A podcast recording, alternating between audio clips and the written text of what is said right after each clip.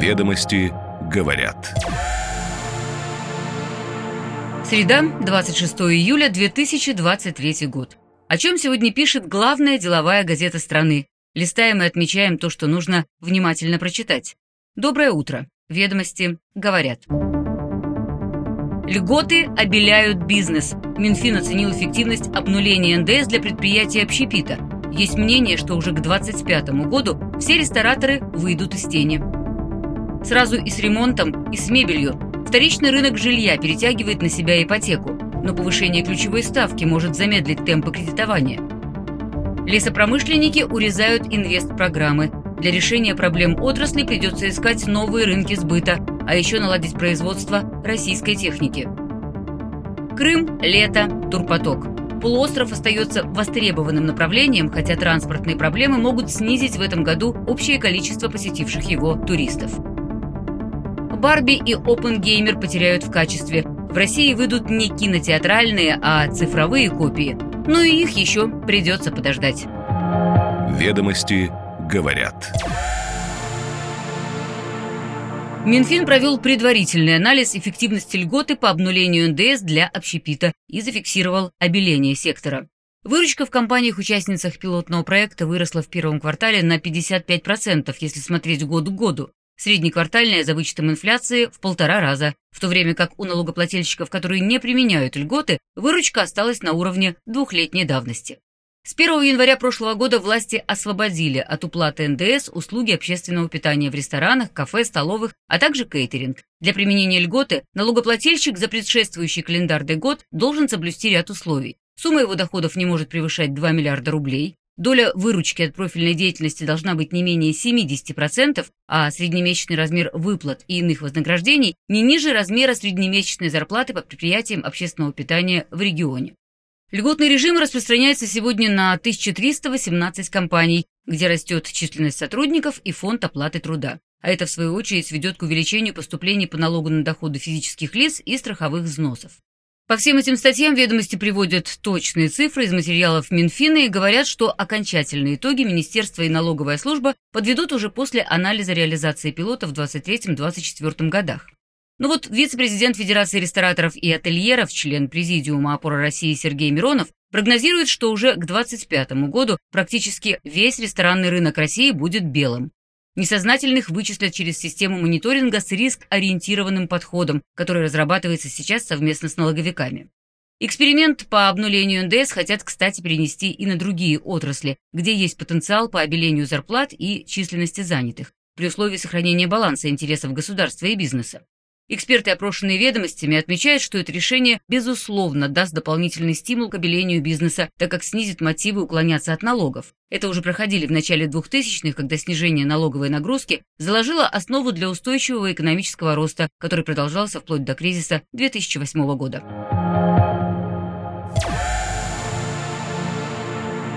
Ипотечное кредитование в июне активно росло. Банковский портфель увеличился в этой части на 2,5% и составил 15,7 триллиона рублей. Это следует из обзора Банка России.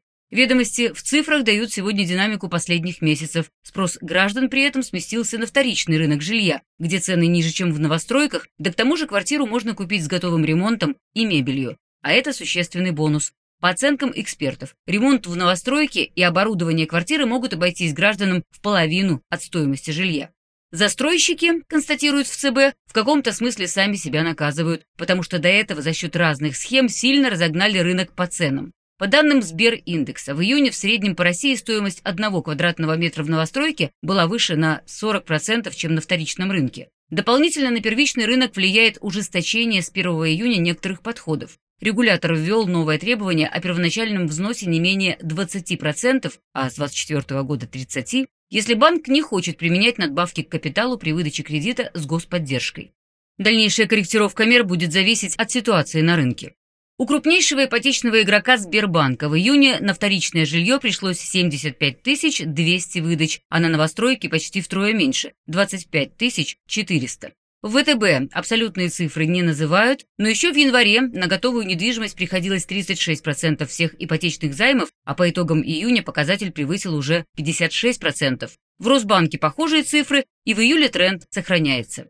Некоторые аналитики, между тем, считают, что повышение ключевой ставки до 8,5% приведет к охлаждению спроса на готовое жилье. Замедление динамики в этом сегменте может стать заметным через несколько месяцев, когда повышение ставок банками активизируется и закончится срок действия одобрений, полученных при более низких процентах. Спрос же на льготные программы сохранится на прежнем уровне, ставка по ним не менялась. И во второй половине года драйвером спроса останутся госпрограммы, особенно семейная и IT-ипотека. Компании российского лесопромышленного комплекса ЛПК вынуждены сокращать инвестпрограммы из-за ситуации на рынке. Это следует из опроса, проведенного консалтинговым агентством Strategy Partners, в котором участвовали 52 компании с выручкой более 20% всей отрасли. Больше половины, 53% респондентов, заявили, что их инвестиции в краткосрочной и среднесрочной перспективе существенно пострадают. 16% решили приостановить реализацию инвестпрограмм, еще 37% планируют сократить инвестиции более чем на треть. По мнению авторов исследования, остановка инвестпрограмм логична на фоне ухудшения доступа к ключевым экспортным рынкам.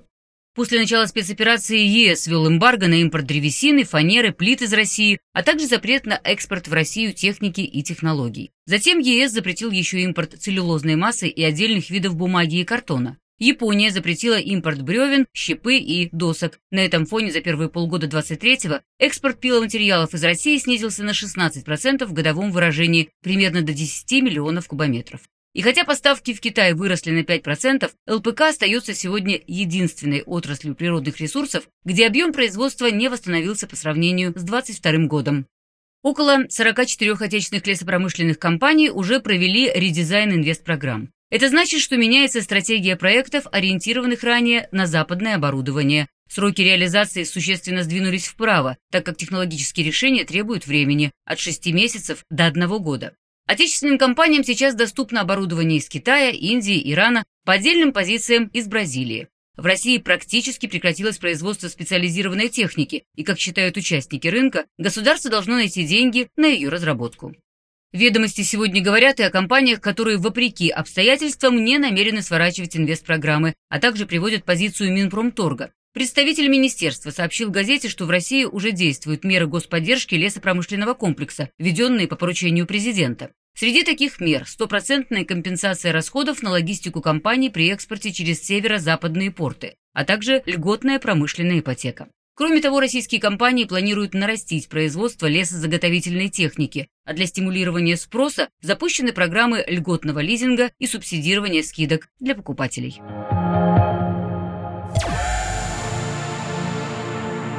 Турпоток в Крым по итогам года может составить 4-4,5 миллиона человек, подсчитал для ведомости вице-президент Ассоциации туроператоров России и генеральный директор компании «Дельфин» Сергей Ромашкин. По его словам, это примерно на 30-38% меньше, чем было в 2022 году.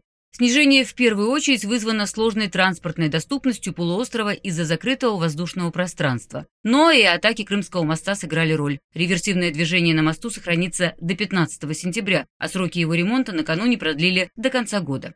По словам Ромашкина, сейчас в пик сезона число новых бронирований сократилось примерно на 50% по сравнению с началом июля. Эту информацию подтверждают и в туркомпании «Алиан». При этом количество отмен уже заказанных туров в Крым находится в пределах обычных значений. Более чувствительным спад турпотока, считает Ромашкин, будет в августе, на который сейчас приходится около 40% всех новых бронирований. Что касается цен, то на данный момент они на 15-20% ниже по сравнению с прошлым годом. Минимальных значений туры в Крым достигали в мае и начале июня, минус 25% год к году, когда снять гостиницу на полуострове можно было в среднем за 3000 рублей в сутки на человека. Сейчас средняя стоимость размещения, отель 3 звезды с трехразовым питанием, составляет 4400 рублей при средней продолжительности тура около 10 дней. И все же Крым по-прежнему одно из самых востребованных направлений для пляжного отдыха на Черном море, говорит Ромашкин. По его словам, в Крыму все равно побывает больше туристов, чем в Анапе и Геленджике. Впереди только Сочи, который примет в этом году свыше 6 миллионов человек.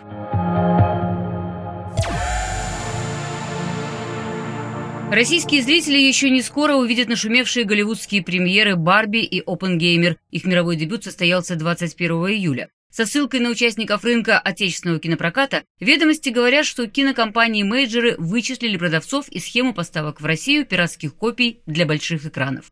Поставщиков было несколько. Это, во-первых, кинотеатры из Казахстана. Их выявили по ватермаркам, которые прокатчик ставит при передаче копий киносетям или кинотеатрам. Некоторые же копии были без меток, а это значит, что утечка могла произойти в офисе мейджора в СНГ или структурах, задействованных в локализации фильма. Как именно голливудские студии наказали участников схемы теневого проката или чем им пригрозили, собеседникам «Ведомостей» неизвестно, но найти сегодня предложение по продаже кинотеатральных копий практически невозможно. С марта 22 года голливудские мейджеры, фильмы которых аккумулировали львиную долю российского бокс-офиса, перестали выпускать в России свои киноновинки. В частности, с российского рынка ушли Universal, Warner Bros., Disney, Sony, Paramount. В том же 22-м кассовые сборы у нас упали по сравнению с допандемийными больше, чем на 57%, количество проданных билетов на 62%. Голливудские новинки, впрочем, прокатывались в некоторых российских кинотеатрах практически одновременно со всем миром через схему предсеансового обслуживания. Это когда сторонняя компания арендует залы для показов короткометражного фильма, но перед этим вроде как бесплатно демонстрирует зарубежный блокбастер. Самым кассовым неофициальным релизом стал «Аватар 2» Джеймса Кэмерона, заработавший около 2 миллиардов рублей. Теперь сроки выхода голливудских фильмов спрогнозировать невозможно, говорят собеседники ведомостей. Все будет зависеть от появления менее качественных, чем оригинал, цифровых пиратских копий, а показывать на большом экране кинотеатры будут вынуждены именно их. Также потребуется решить вопрос с профессиональным переводом и озвучкой, а это время и затраты. Цифровую премьеру Опенгеймера и Барби стоит ждать не раньше осени. В случае с кассовыми голливудскими хитами цифровое окно достигает 100 дней. Быстрее в онлайн-прокат попадают блокбастеры, не добившиеся успеха в прокате. Эксперты считают, что «Барби» — безусловно событие для широкой зрительской аудитории, но вряд ли этому фильму или «Опенгеймеру» удастся достичь по сборам в российском теневом прокате показателей «Аватара 2». Пока сборы каждого из релизов прогнозируют на уровне «Человека-паука» от 300 миллионов до 700 миллионов рублей.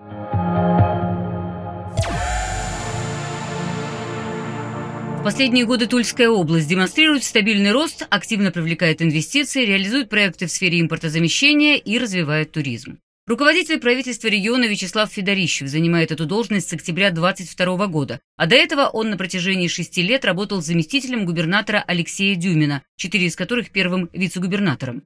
О том, как региональным властям удается успешно диверсифицировать экономику, создавать высокооплачиваемые рабочие места и повышать качество жизни в муниципалитетах, Федорищев рассказал в интервью для нового проекта о развитии регионов «Ведомости. Страна». Ведомости говорят. Каждое утро по будням «Ведомости» говорят. Краткий обзор свежих публикаций главной деловой газеты страны. Встречаемся завтра. На связи.